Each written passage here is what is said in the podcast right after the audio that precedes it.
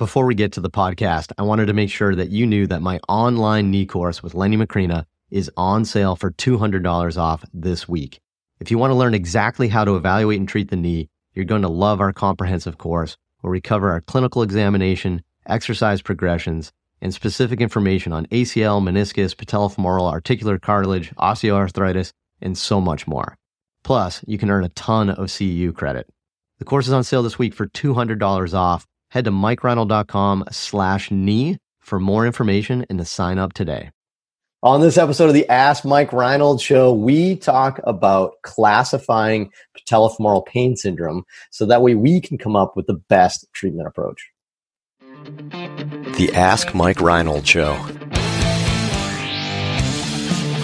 Helping people feel better, move better, and perform better.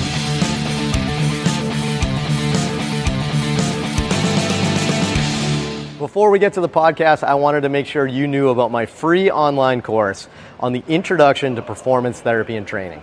If you want to learn how to get started optimizing and enhancing performance, this is the course for you. Head to mikereinold.com slash performance to sign up today. Welcome back, everybody, to the latest episode of the Ask Mike Reinold Show. I am joined by Lenny Macrina, Mike Scaduto, Dave Tilley, Lisa Russell the physical therapy crew at Champion PT and Performance up in Boston. We are here answering your questions as usual.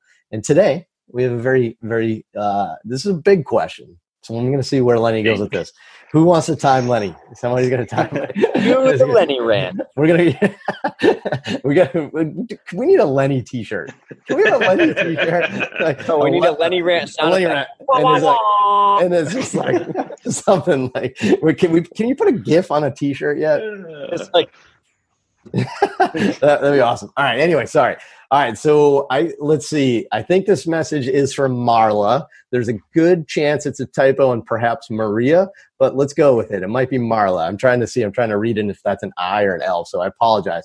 But let's say it's Marla. Marla from Massachusetts asked, "How do you identify and diagnose patellofemoral syndrome due to its vagueness and wide variety of cases?" Maybe causes. We'll say causes. I think there's some typos in that. That's we're going to say that. That's on our end. So Mar- Marla, I, so how do we diagnose patellofemoral pain syndrome? And and do we even need to diagnose? What does that mean? So for this question, we're going to give it to we're going to give it to Lenny. Start off, Len. What are your what are your thoughts? Well, patellofemoral first off, syndrome. First off, if her, if her name is Mahler, that's great in Boston, right? Mahler.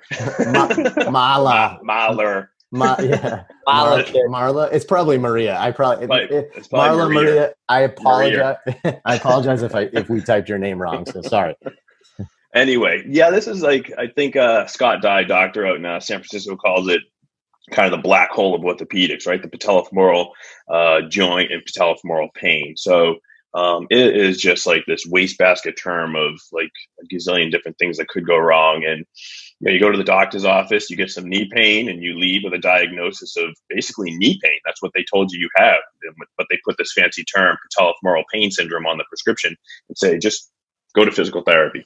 And then it's up to us to figure out what's going on because you weren't a surgical candidate at that time. So for me, when I get somebody like that, it's going to be figure out why this has happened, right? Like you can pinpoint potentially the structures if it, that even matters. Sometimes it may because you may miss a, meniscus tear or something like that, or, or patella tendon pain. But to me, it's why is this happening? And to me, it's often a volume thing, right? So did, did they increase something dramatically in their life? Meaning, do they try to train for a marathon? We see that a ton.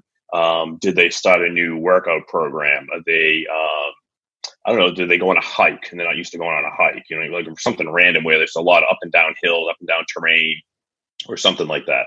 Um, so those are the big, big things. I want to know what's the volume. What have you done recently that has changed in your life? Um, and then after that, I want to figure out potentially what structures are involved, right? So you can, in my head, my differential diagnosis is going to be all over the place. So I'm going to start looking at because it's general knee pain. Like there's no specific area. So I'm going to look at patella tendon, I'm going to look at fat pads. I'm going to look at plica. I'm going to look at um, uh, meniscus. I'm going to look at IT band. I'm going to look at quad tendon. I'm going to look at uh, superior plica versus medial plica. I'm going to look at pes anserine bursa. I'm going to look at back. hello. Um, I'm going to look at a bunch of different structures, try to pinpoint. I know palpation, people are going to say is lacking, but I feel like on some of these structures, I get a pretty good um, response from people if I can pinpoint the structures, and that'll kind of allow me to hone in on what I think is going on. And then obviously, I'm looking at strength. I'm looking at how they move. So I use our performance system and see how they move and see if I can correlate that to their symptoms. So if they are increasing their squat or they work a new workout program, can I somehow hone in on, oh, wow, you got a lot of knee valgus going on on one side. Maybe that's why you have an issue. Uh, try to load them and see if the, if their squat changes in a loaded position versus unloaded. So so many different things. Long-winded answer. That's my that's my approach, and then I'm going to address some of those impairments and maybe their volume issues and try to figure out a way to decrease the volume on the joint and increase their strength in their hips, quads, etc. Right, so I'm going to throw this at you. Does the diagnosis matter?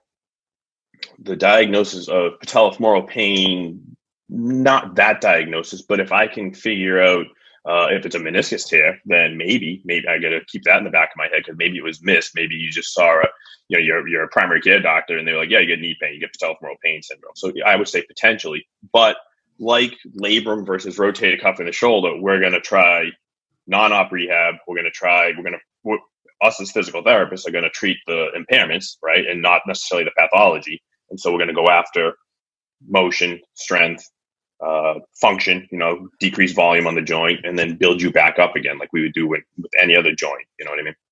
That makes sense. You guys, that subclassification matters, but not diagnosis. So that's just the one thing I would say. Well, you know, Len brings up a good point. I didn't, and I wasn't, you know, the, it wasn't the first thing that came to my mind, but like you diagnose, you diagnose other things out versus diagnosing patellofemoral pain in, right? Patellofemoral pain is a junk term.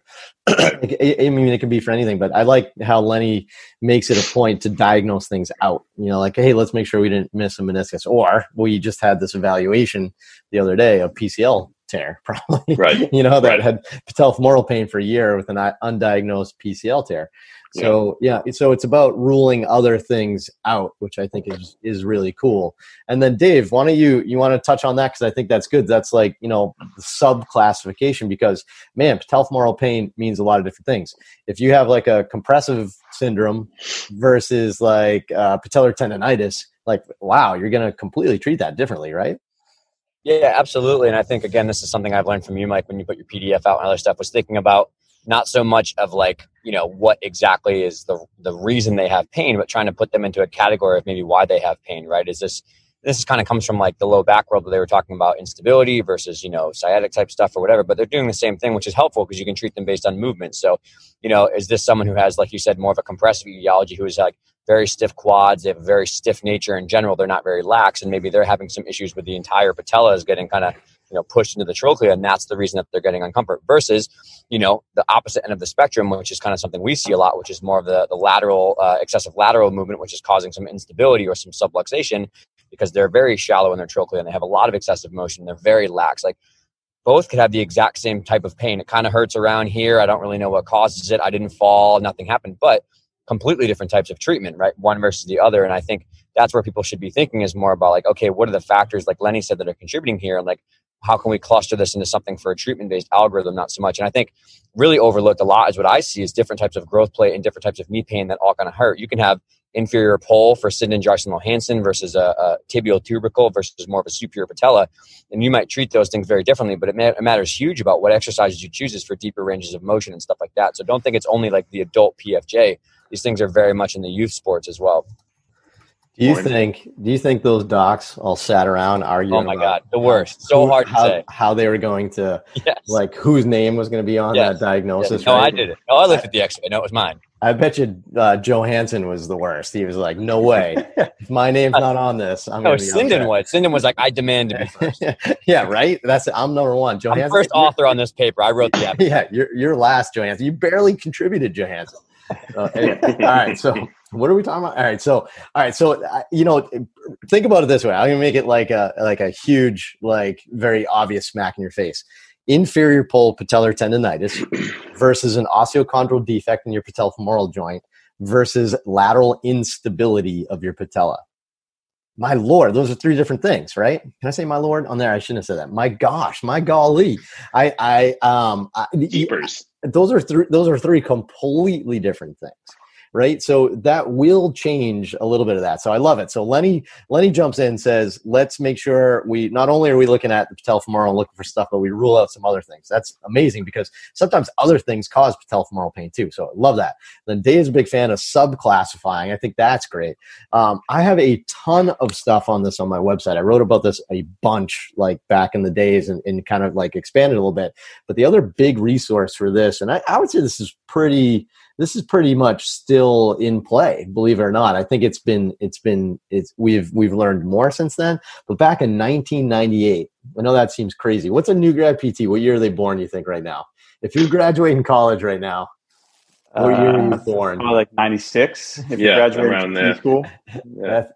That's awesome. So anyway, yeah. So this came out before you were born, but this is uh, so big article by Kevin Wilk, George Davies, Bob Mangine, and Terry Malone. So those are like four of the godfathers of like sports physical therapy. These guys back in 1998, this was mind blowing their thought process that they came up with this. But in, in JOSPT, they had a really landmark article on patellofemoral disorders, a classification system, and clinical guidelines for non operative rehabilitation. Kevin definitely wrote that title. That's a big title. But, uh, you know, what they did was they tried to say is let's, let's find out the differences, right? And they had a few. They had patellar compression syndrome, they had instability biomechanical things like meaning like is it just coming because of proximal and distal right? Direct trauma right? If i bang my knee into my desk which i do like weekly right? Um, and and then i come in with patellofemoral pain that's a lot different than that athlete that pivoted and subluxed their patella laterally right? So the sub classifications I think really help. So you should, you should check out that article and check out my website. Just type in for Patel patellofemoral, or I think it's like in the main sidebar. I have so much stuff on these things. So um, you know, I, I look, I think I think we nailed the question right there, just from Lenny and Dave's perspectives, right there from from that. So um, I, it's important that you try to do your best to give the right uh, treatments, right? So, you know, you have to make sure you're ruling out some other things and then you have to try to subclassify it as best you can. And I think that is, that is a good approach. Once you have that, then it all makes sense. If you're just getting a diagnosis of patellofemoral pain syndrome and you're looking at it and the person just has pain and you're not trying to differentiate between the types of that, it, it seems very daunting right? It's very confusing that like where do I start? Do I just do the same thing for everybody? And that doesn't that doesn't seem to make sense. So I think plus trust me, when people come to you with that diagnosis, I think they really appreciate if you can somehow explain what it means and maybe some structures that could be involved. People want to know what's going on with their bodies, not just we're going to do these exercises because they want to know what could be causing their pain and how to avoid it in the future. So if it is a fat pad thing, which I think I see a lot, more than people think, then um, I think they want to know that and appreciate an explanation of what that structure is, how it contributes, and how they can prevent it in the future. So I think it's helpful. Yeah, no, I agree. So awesome. So great question, uh, as always, from Marla. I think um, really appreciate it. If you have a question like that, head to mikereinold.com, click on the podcast link, and fill up the form. And in the meantime, do us a big favor: head to iTunes, head to Spotify, which is like an awesome place for podcasts right now. By the way, if you're not trying to listen to podcasts on Spotify yet, you should check it out. They're doing a really good job. Um, and rate and review us, and we'll see you in the next episode. Ooh, Mike, you were you almost missed that one. Yeah. Thanks so much for listening to the podcast. If you have a question you'd like us to answer, head to mikereinold.com slash podcast and fill out the form to submit your question. If you enjoyed this podcast, please subscribe, rate, and review us on Apple Podcasts, Spotify, or wherever you listen to your podcast. And please share this with your friends to help spread the word. It would really mean so much to us. Please check out all my online courses, articles, newsletter, and more at mikereinold.com there's always a ton of great perks for my newsletter subscribers. And be sure to check for my other podcast, the Sports Physical Therapy Podcast, where I go deep into topics and interview leaders within our field. See you on the next episode.